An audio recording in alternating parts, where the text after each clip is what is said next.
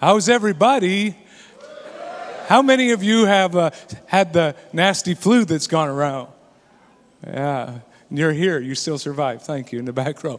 Yeah, there's been several people, many, many people are struggling with that, but we're here and we're thankful that you're here. And a week from Easter, which is just going to be a wonderful week next week, two services, 9:30 and 11:30, uh, and we'll talk about, a little bit more about that in a moment. How many of you would pride yourself on having a good comeback? Like somebody says something, if you're Alex Palmer, he comes back with a good pun. Like really good, actually a really bad pun, but the ones that make you laugh.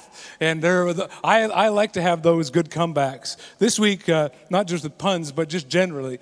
Uh, I was in uh, the school here that we have, Regent Christian Academy, and I saw a little boy, and he said, Pastor, you have a beard. Not only do you have a beard, you got a new haircut. I was like, Yes, I did. And then he says, But it looks like a monk.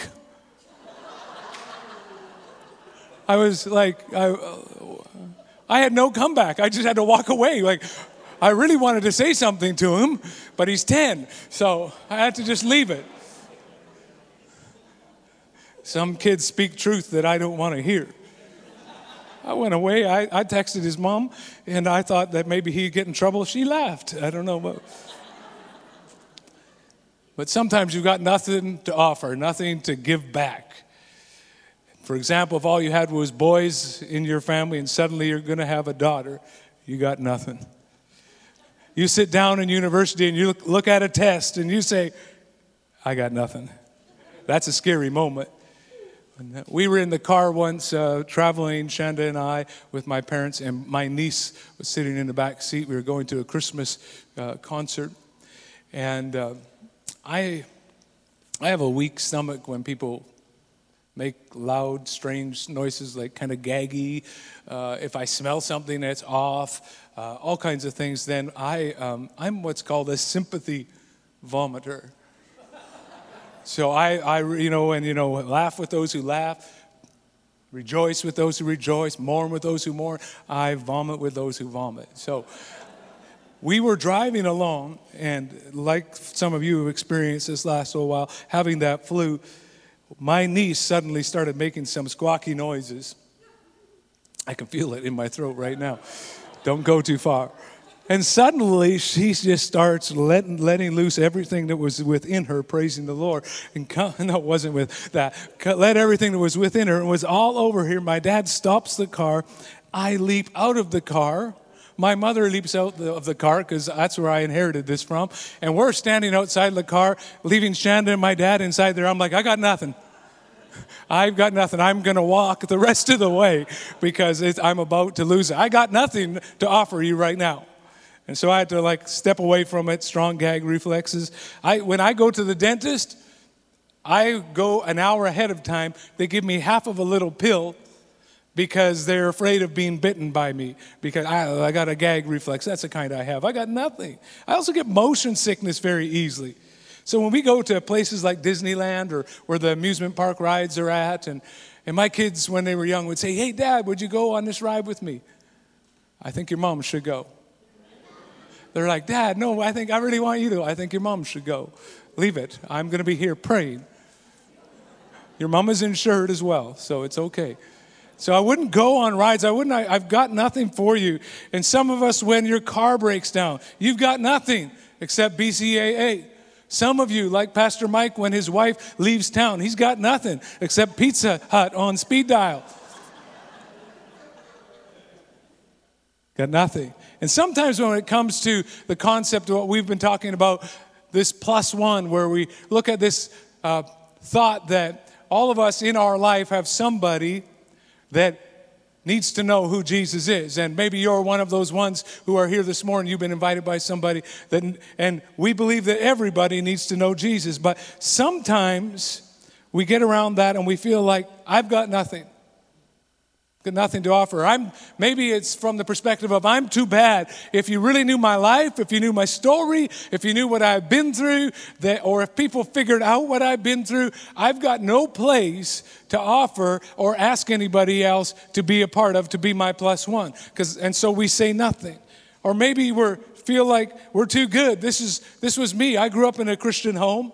And I, I would go to youth rallies and things when I was a kid, and invariably they'd get somebody up who to share a testimony from some place and, and he was like i've been in a gang for 28 years and i've murdered nine people and, and i and i stolen cars and everything like that and, and jesus saved me and, and god helped me and all that kind of stuff. And we're like yay thank god. But i think wow i don't really have much of a story to tell. And so then we close up our mouth because we're like comparing our story to someone else's and say i've got nothing.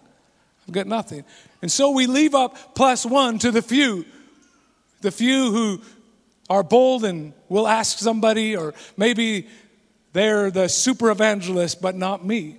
And the goal of the enemy very often is to minimize you and to stop you believing that God sees you, that God knows your story, that God's invaded your story, and God's done stuff in your life. You have no nothing to offer, you have no story to tell, and why don't you just be quiet?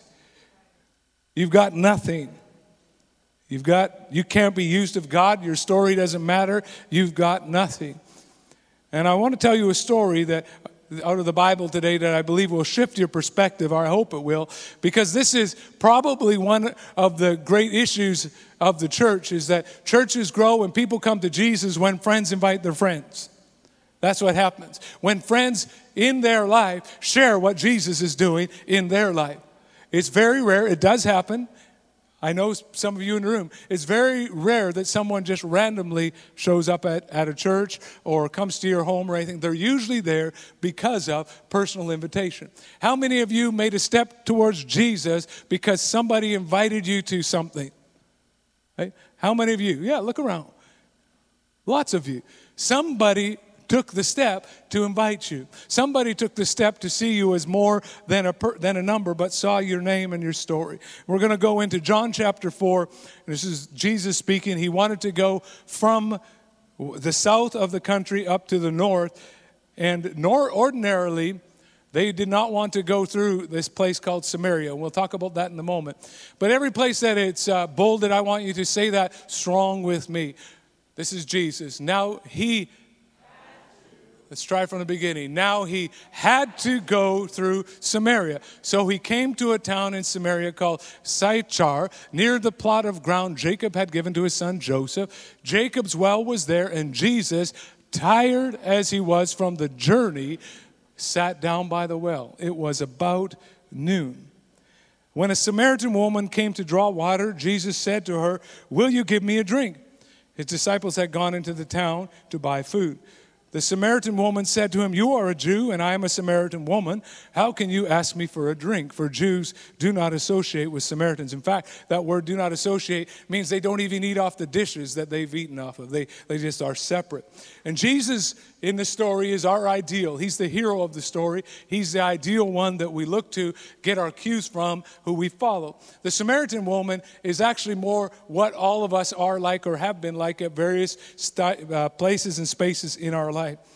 And it's interesting that it says that Jesus had to go. I'm just going to touch on a couple things before we get going. Jesus had to go through Samaria. He had to go. We don't, it doesn't say why he had to go. Didn't say because he had an appointment to get to. It doesn't say because he felt an inner compulsion, or we can speculate on it for various reasons. It doesn't tell us. But here we are. I think I just want to make one small point out of that. Don't underestimate what God wants to do in your have tos.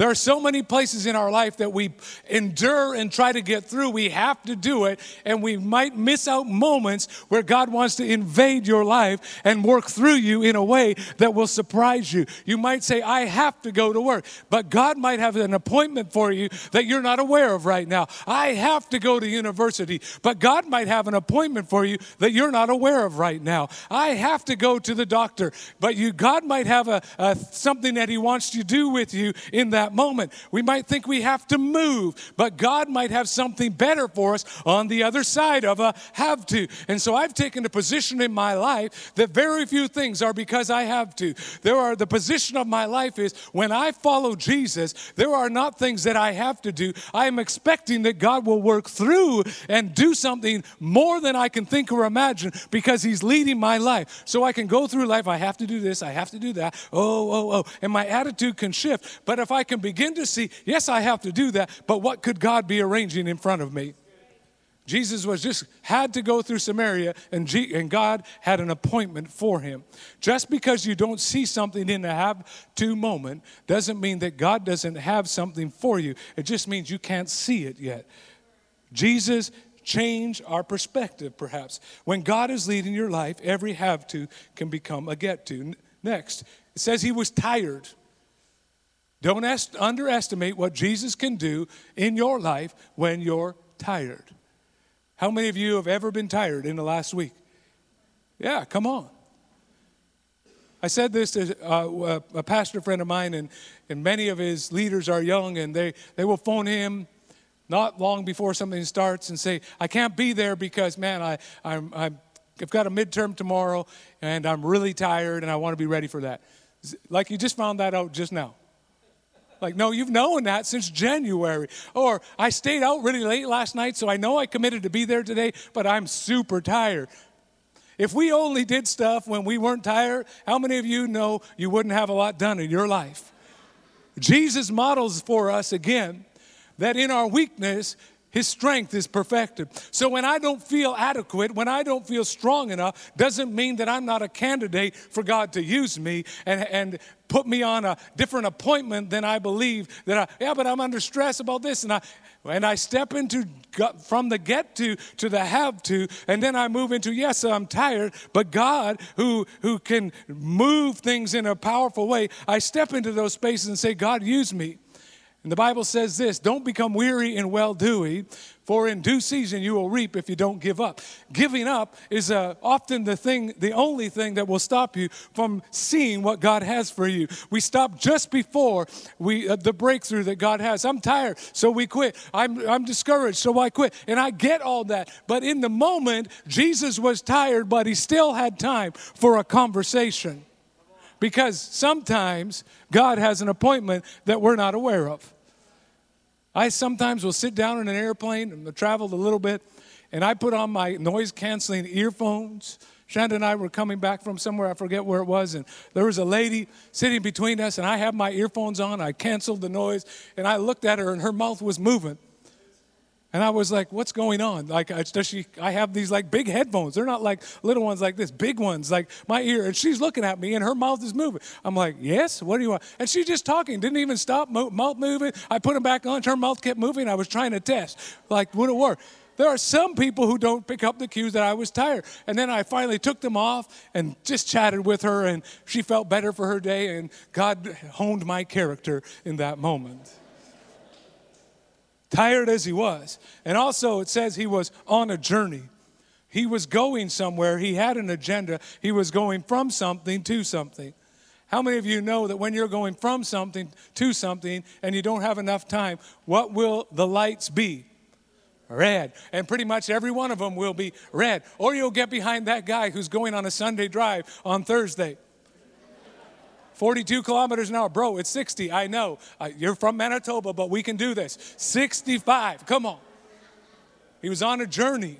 And sometimes when God will interrupt our journeys that we might feel like we're on a detour, but we're actually on an expressway in God's plan. And we might think that God has missed something, but God is actually redirecting your life in a way that there's an appointment that He has for you. There's a way that He wants to use you. There's a way that He wants to speak through you. And you will miss it if you just say, I'm on a detour and I'm going to try and get through this as fast as I can. No, I don't have to. Yes, I'm tired and I know that I'm on a journey journey, but God's on a journey with me and He's able to put a stop sign in front of me in my life sometimes. He's sometimes able to redirect my life because His purposes are higher than mine. Just three little things out of there for free. When you're tired, don't quit. There is no have to in God, it's always a get to. And then finally, you might be on a journey, but that feels like a detour, but trust and continue to follow God. All that for free. So, when a Samaritan woman came to draw water, Jesus said to her, Will you give me a drink? We read this in 2019, and from our perspective, it's not that strange. It's like at a restaurant. Will you give me a drink? But that's not what was happening. Jesus was violating nearly every social convention that he could in that moment. A man talking to a woman who didn't have her brother or her husband with her, which is like in many cultures of the world still today. Jews did not talk to Samaritans. They felt they were pure and the Samaritans weren't. She was the wrong religion, she was the wrong culture. In fact, most Jewish teachers of, those, of that day would go hungry or thirsty rather than take something or ask something from a Samaritan, let alone a woman. And the barriers Jesus was crossing, Jesus was willing to cross the gender barrier to reach somebody. Jesus was willing to cross the racial barrier to reach somebody. Jesus was willing to cross the cultural barrier to reach somebody. Jesus was willing to cross every social barrier to reach someone. Because the barriers that we construct are often only in our mind, but they still put a barrier between people and Jesus. The enemy tries to build walls between people that mean nothing to Jesus. Jesus is so absolutely committed to reaching people that he will go past the label.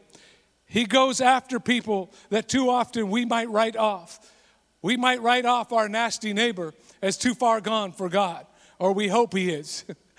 we might write off our LGBTQ community Jesus is not writing them off. Jesus is not writing off six to 8,000 refugees from the Middle East in our city that have a different faith, many of them, and a different culture. Jesus is not writing off the poor and the vulnerable. Jesus is not writing off the rich and the powerful. There is no barrier of man or human construct that stands between Jesus and the city. There is no barrier that people will rise up and put between God that Jesus does not try to find a way around. He doesn't try, not try to go over, He's trying to go under, He's trying to break through because Jesus absolutely loves and is committed to people that we might have written off.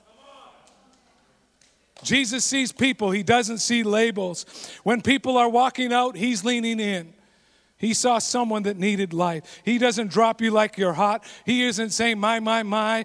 He saw someone that needed hope. He didn't see her religion. He saw somebody who needed salvation.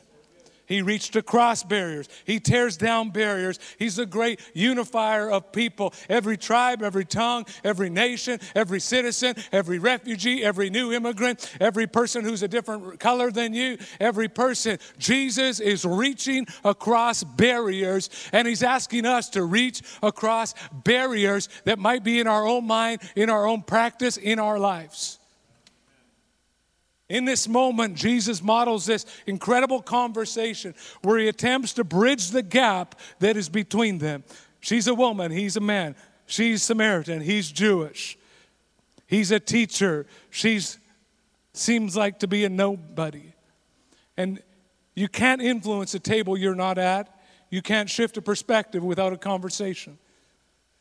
Sometimes prayer not sometimes. Prayer is a necessary response, but it's not the only response. Jesus answered in verse 10 If you knew the gift of God, everybody say, gift of God. That means it's free. And who it is that asks you for a drink, you would have asked him, and he would have given you living water. Sir, the woman said, You have nothing to draw with, and the well is deep. Where can you get this living water? Are you greater than our father Jacob, who gave us the well and drank from it himself, as did also his sons and his livestock? Jesus answered, Everyone who drinks this water will be thirsty again. I, but whoever drinks the water I give them will never thirst. Indeed, the water I give them will become in them like a spring of well, water welling up to eternal life. The woman is like, This sounds like really good. Sir, give me this water so I won't get thirsty and have to keep coming here to draw water twice, three times a day. He told her, Go call your husband. We were just talking about water. Go call your husband and come back. I have no husband, she replied. Jesus said to her, You are right when you say you have no husband. The fact is, you have had five husbands, and the man you have right now is not your husband. What you have said, just said, is quite true. So the conversation's going along. She's thinking there's uh, water, and then suddenly Jesus is talking about some living water, like magic water that you will drink, and it'll, okay, I'm just tracking with that. I really want that. And then he starts asking her about her husband and family. Like, where is Jesus going with this conversation? He wants to draw her attention to you don't have to be thirsty again. He's not talking about the thirst of your body, he's talking about the thirst of your soul. And so he will turn the conversation from natural things to supernatural things in a moment. That's a spiritual conversation. Jesus shifts it because he's not talking about that. He says there's a gift. The Bible says this that the wages of sin is death, but the gift of God is eternal life through Jesus. There's a, there's, a, there's a wage that we get paid if we don't respond to Jesus, and it's death. But if we respond to Jesus, and that's the good news of the gospel, the gift of God is eternal life that begins immediately. God changes our everyday and our one day when we stand before Him. Because a life apart from God ultimately leads to an eternity apart from God. That's what's at stake for each and every one of us.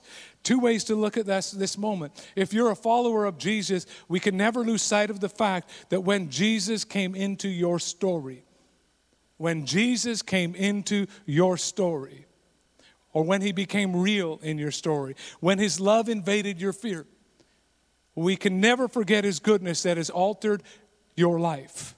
Never forget how he delivered you from anxiety and fear. Never forget how he put you on a path to life and purpose. Jesus saw you. Jesus came near to you. Jesus came for you. He came to bring life and life abundantly. He came to bring purpose to your life. He came to bring power to your life. He came to still the storm inside your heart. Jesus came for you. And we can never forget that story and look at it through a lens of that's somebody else. If you're a follower of Jesus, you're in the story right here, right now, and you're this woman.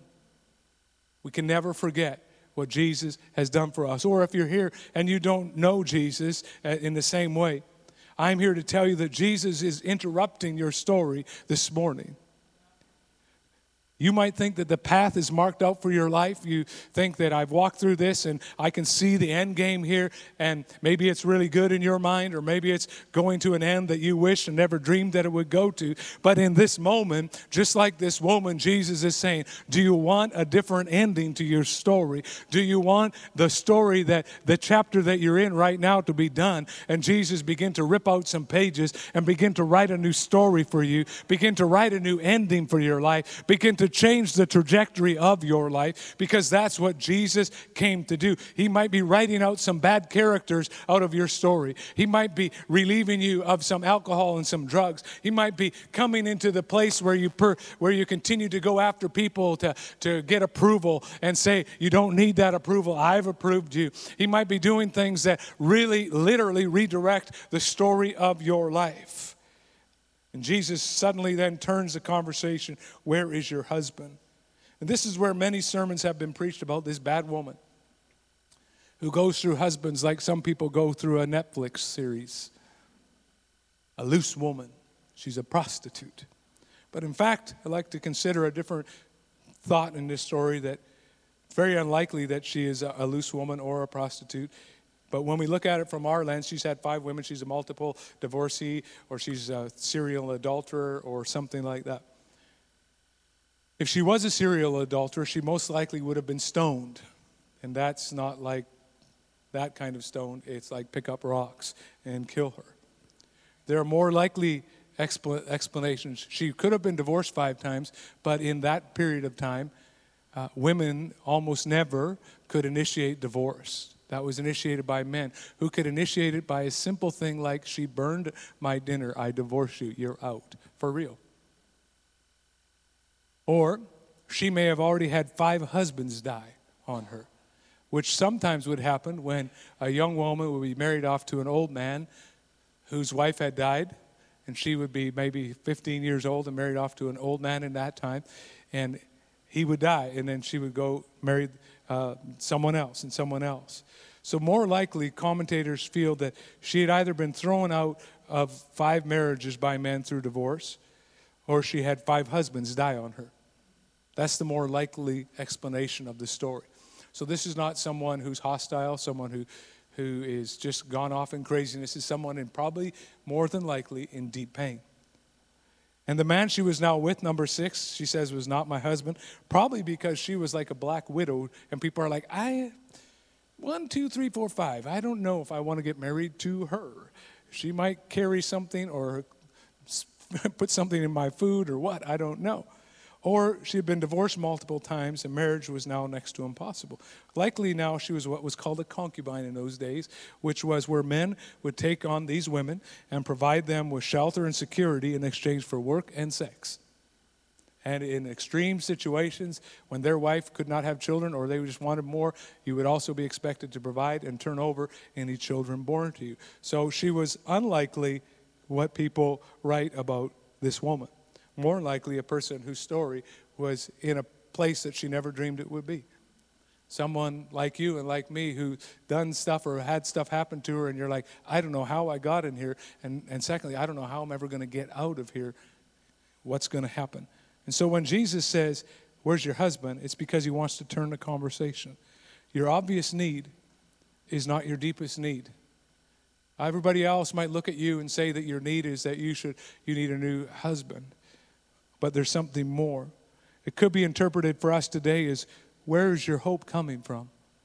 Where is your security coming from? Where is your joy? Where is your eternity? Where is your peace? Where is your security? A spouse might like seem like your need, but you need a new life source, Jesus. A job might seem like your deep need, but you need a new life source that'll never fail you, Jesus.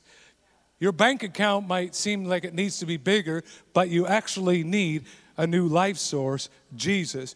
You might say, Oh, I need more friends. Maybe you do, but that's not your deepest need. You need a new life source, Jesus. However, sometimes we might look at our friends or even our own life and say, Well, I don't really have a need, but we're not always aware of what's going on in people's lives. We don't know the story behind the facade. We don't know what's going on when people lie down at night. We don't know what's going on when people walk through deep waters and we wonder, How are they getting through? We don't know what's happening in the lives of the plus one around us our friend, our neighbor, our family member, our son or our daughter. And when we begin to see people as victims of sin and an enemy that, that wants to steal, kill, and destroy, it changes the way we look at them. Instead of judging them, maybe compassion would come up within them. And like the Bible says that Jesus came to save, not to condemn. And if Jesus came to save, guess what? We should be, be about. We should come with the same attitude and the same heart and the same desire and the same perspective. I don't come to condemn, I come to save. See, the tone of Scripture is that there is an enemy that is oppressing people. People are not our enemy. Some people got there because of some bad choices. Some people got there and they don't even understand how they got in the place that they're in. Some people have never heard of the goodness of God and a Savior who loves them. That's the truth in our city. Some people that you sit in a cubicle beside, people that are your neighbors, people that might be in your family, but they are never our enemy. People are loved by God. Jesus came on a rescue mission. Jesus is here to break oppression. Jesus is here to destroy the work of the, of the enemy in lives and families. Jesus is here offering heaven when what we're facing is hell. Jesus is about healing our brokenness and restoring our hope. Jesus is about setting captives free. Jesus is about saving, not condemning. Recommend Jesus. Because a few verses later, we see something incredible happen. In verse 26 and 27, the woman says this The woman went back to town and said to the people, Come. Everybody say, Come. Let's try that one more time. Come. See a man who told me everything I ever did. Could be the Messiah. Could this be the Messiah? Then they came out of the town and made their way towards him. This is what is at stake. Jesus has interrupted your story because your story can change someone's destiny. Your story can change someone's destiny. If you're a Christ follower, never lose fact of how much we need Jesus. Never lose fact, lose sight of the fact that Jesus pulled you and I out of the ditch so that we can help set somebody else on the pathway for their life. Never lose sight of the fact that what Jesus has done in your life, somebody else is waiting to have in their life. Never lose sight of the fact that your life has set, if you're a follower of Jesus, on a pathway to eternity where you're going to stand before God one day and He's going to say, come, enter into the, the presence of heaven. But that there are people who have no idea what you're talking about, no idea what, you're, what is even going on around them. Come see this Jesus. Which means you have a story that's as powerful. She began with what she had a story. Come see somebody who's made a difference in my life. Sometimes we feel like if we invite someone to church, we have to have all the answers for all the things in the Bible we don't understand. Because there's some things in the Bible I don't fully understand. But it doesn't change the fact that Jesus came, died, rose again, and has changed my life from the inside out. That much I know. We don't have to have the answer of was it six days of literal creation? Was it uh, uh, periods of time, of long time? I don't know. Was it should we talk about global warming? I don't know. Like, Jesus is what I know. Come see the guy who's changed my life. Come see the, the God of heaven who's real and has made my life better and has changed the direction of my life. Because you know what? We do so many things because of the recommendation of other people. How many of you ever gone to a restaurant because someone said, that's a good restaurant to go? Yeah, of course we have. Statistics tell us, and studies have shown us, marketing, that 90% of us will make decisions for something based on a recommendation of somebody else that we know. Or 70% will do it based on an online uh, reviews. How many of you, before you go to that restaurant that your friend recommended, you double check, right? One time we were going to, to drop uh, Elena off in Denver, and uh, we had to stay in a hotel one night, and my wife wanted one that was close and cheap. And, and so we rolled up to this hotel in Denver. And first of all, there was people just lounging about uh, uh outside, and we got in, and uh, there was it was just that awkward. And the thing that kind of started to make me wonder was all the windows had bars on them in the hotel. And when and my kids used to tell say this when anytime you're in a I think it was a motel when the doors from the outside that's a scary place to be. So we went in. Oh. Recommendation said it's not bad. You look at the pictures on the on the website and you're like, that's not bad. But that picture could have been taken in this case like probably 18 years before. And they went in and it smelled like smoke and the toilet was broken. There was stuff on the door, and the wall. And I made the great decision that night. I am not getting under those covers. I kept all my clothes on, including my shoes. I put a towel on the bed where my head would touch, and I went to sleep like that. I was cold in the night, but no way was I getting under that blanket. You may call me a germaphobe. I call myself health aware. You need to see where the devil's trying to kill your life and take appropriate action. But that was a recommendation. I don't know who was making a recommendation. They probably paid somebody, I'll give you a discount. You mean like what? A discount? I won't call the police on you, so give me a review. Recommendation. But this woman was having a personal recommendation because I'll tell you what, everybody knew her story in her community. And she said, Come see this Jesus who knows, knows my whole story and he still loves me. What would it look like if we were the same, where we begin to believe that your story can change someone's destiny? Now, it's most likely your story is most effective with somebody who looks like you. Like my story is not going to be effective with somebody else that, that has a totally different wavelength. But there are people that my story is effective with because they see me, they know me, they understand the, the life that I've lived. Come see this Jesus that broke the shame over your life. Your story has power. Come see this Jesus that gives me strength. Your story has power. Come see this Jesus that restored our marriage. Your story has power. Come see this Jesus that broke my addiction to pornography. Your story has power. Come see this Jesus that restored your family because your story has power. Come see this Jesus that brought hope to my life because your story has power. Come see this Jesus that brought me from death to life because your story has power. Don't underestimate the, the power of your story because your story can change somebody's destiny. It's not insignificant, it's not less than. And where you might see one person God sees an entire village turning, or a family turning, or a generation being changed. I'm so grateful for people in my life that turn to God.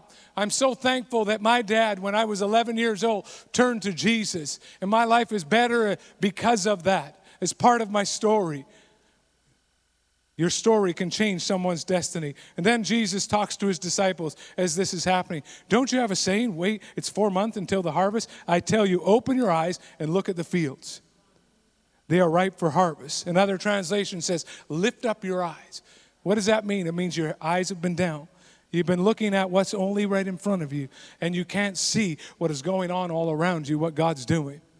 You might say that it's impossible for that person to turn you might see that there's no way that if I invite that they will come. There's no way that if I tell my story that they will respond in any powerful way. But the perspective of heaven is dramatically different than your perspective. You might be looking only on what's going on in your life, what's going on around in here, right right in front of you, but God is saying lift up your eyes. You might see a hardness, but I see hope. You might see somebody who wants nothing to do with it, but I see somebody who I'm moving along in the pathway of their life. You might see that, oh, my head is down, I'm discouraged, I don't think, but begin to look differently at your family, begin to look differently at your friend, begin to look differently at our city, that there's hope for our city, that the gospel is still powerful, that Jesus is still changing life, and that if you would get your friend into an environment where they're encountering Jesus, if it's in your home group, if it's at your home kitchen table, if it's in this room, wherever it is, what could Jesus do when they intersect, uh, intersect his his life. What Jesus did for you, he can do from someone else. Let your story be told. Believe for a harvest and ask your plus one. Begin to believe that God wants to turn their life around like He turned your life around. There is no more likely time than Easter that people come to church. No more. In fact, it's up to four times more likely if you invite someone. Doesn't mean they will, but it's four times more likely. But statistics of people, of uh, followers of Jesus that ask someone is less than 10%. What if, what if each of us took that upon us to ask somebody to come to Easter next week because your story can change someone's destiny. Here's the result of her story. Many of the Samaritans from town believed in that woman because, or believed in Jesus because of the woman's testimony, because of the woman's testimony. He told me everything I ever did. So when the Samaritans came to him, they urged him to stay with them, and Jesus stayed two days. And because of his words, many more became believers. Some became a believer in the moment. Look what Jesus did in my life. Others came and said, I'm going to come see what's happening and that where she said about Jesus. And then some more came to Jesus. And there are some others we don't know what they did. But in every moment of your life, in every invitation that you give, when you tell your story, some will respond immediately. Some will respond next Sunday and some will respond along the way. We don't always know but your story in every environment has power. Your story can change someone's destiny. Your invitation can change someone's destiny in a moment. It could change them next Sunday or another Sunday when you invite them. It could change them down the road. But you begin to believe that Jesus has done in your life, He wants to do in their life. He wants to see their generation change. He wants to see them walk in hope. He wants to see them walk in forgiveness. He wants to see them walk with a fullness of life with the hope and the joy that only Jesus can bring. The story, your story, can change someone's destiny. Many people came because of her story. There can be, see, the people, people have heard so many weird and strange things about Jesus and about the church. And your story gives them pause to reconsider what they've read about, what they've thought. Can so many times some people have come to this church and they're like, whoa, I didn't know that this was what church was about. I thought it was this, or I thought you were all like that. And you're actually relatively normal. And I've experienced something in this room, and we've had people do this in the presence of Jesus where they just give their lives to Jesus again and again. And some of you right now are probably in that moment. Because there can be all kinds of fake news about Jesus and Christ followers, but your story is powerful. They came because of her story and her invitation. They listened. Some believed, some waited, but get them to Jesus. Whether it's through your personal invitation or your personal story, your plus one needs to know Jesus. That's why we're doing two services next week, 9:30 and 11:30. Because I, I'm absolutely confident that so many of you are going to take the challenge of risking, which I don't know what the risk is in Canada. The risk is not that you're going to go to jail. The risk is not that someone's going to beat you. The risk is not. The risk is they might look at you like, you're one of them. Yes. Oh, I never knew. I've always wondered. Yeah, I'll come. That's the risk. The downside is they say, no. We want to have two services next week because we want to help you reach your friend. We want to help you reach your neighbor. We want to help you reach your son, your daughter, your grandparents, your grandson, your neighbor, your coworker. So we're making more opportunities so that people can hear the ultimate story, the story of Jesus. And we want you to have that opportunity to invite someone who is far from God, who has wandered away from God, to not only will, because not only will a bunch of people get saved and, and uh, be reconciled to God, but you've also got to realize that there will be a moment, you'll have a moment where you'll say, I found what my life is all about, and it's this. When you're sitting beside someone and you hear their hand go up as they say, I'm giving my life to Jesus. It's my day. I know this person. I don't know what is happening in the room right now, but I got to surrender my life to Jesus. And in that moment, your life might be going through all kinds of hell. Your life might be in all kinds of disarray. But when you begin to understand that what your life is all about is helping people find their way to Jesus, and you see it happening because you were willing to risk and let your story be told, your story can change someone's destiny. Your problems will seem so insignificant, and you're going to find a fulfillment that comes from making a difference in someone else's life of those close to you. I invite you to stand, and then we're going to close out. Every week at Horizon Church, we give an opportunity for people to give their lives to Jesus. Or maybe you've walked with Jesus at one time, but you've wandered away from Him and you recognize I need to get right with God or you've never made Jesus the forgiver and leader of your life. And where the simple thing that we call ABC, where I acknowledge that I'm a sinner. I believe that Jesus came and died for me to pay the price for my sin, and then I confess that He's the forgiver and leader of my life. ABC. It's a simple thing that will absolutely change the direction of your life. And with every head bowed, just uh, bow your head around the room just to give privacy. We're not going to call you up. All I want to do is agree with you in a moment and pray for you so that you can pass from death to life. If that's you, say, Pastor, I need to return. I need to give my life to Jesus this morning for the very first time. Put your hand up, and we're going to pray for you. My left, your right. Down the middle. On my right, your left. And then this morning, I'm just going to ask you to pray because I know probably many of you, or at least some of you, would not have a plus one in your life, somebody who you don't know Jesus. I'm going to ask you just to take 30 seconds and ask the Holy Spirit, who can I ask this week to come that their destiny could be different because of my story? Just take a moment. Holy Spirit, who can I ask?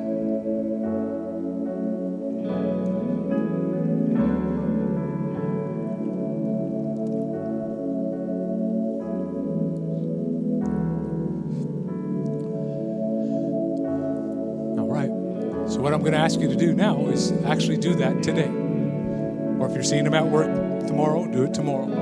We have three eyes that we talk about, excuse me, three eyes. Intercede, that means begin to pray for them. Invest in her life like it should be all the time, not just on uh, Easter and Christmas. Invest in her life and then invite. Just invite them. We have invitation cards, which I think will be handed out at the back as you go, that make it super easy for you. There's a plus one sign out there if you want to write their first name down, because we're going to be praying over that this Tuesday at our corporate prayer time. Text them, call them, send a carrier pigeon, put out a smoke signal, do something. Invite somebody and see what Jesus would do through your story to alter their destiny. And if you have nobody that you can ask, we can still use help, as Pastor Daniel talked about last week, to get the house ready. We need greeters. We need uh, more because we're doing two services. We need ushers. We need parking lot people. We need all kinds of, of help. So you can uh, do that at the Welcome Center or you can go to horizonfam.ca. Father, I thank you for your goodness. I thank you, Lord, that our story can change someone's destiny, Lord. And Lord, I pray that our hearts will be gripped with the fact that people will spend an eternity without you unless they come to know you. And so, Lord, I pray that you would help us to be bold, help us to be um, take a risk and see what you would do. Lord, that we would hear the story after story, literally dozens of people that next week will pass from death to life as they respond to the gospel. In your name we pray. Amen and amen. God bless you as you go. Go sign up.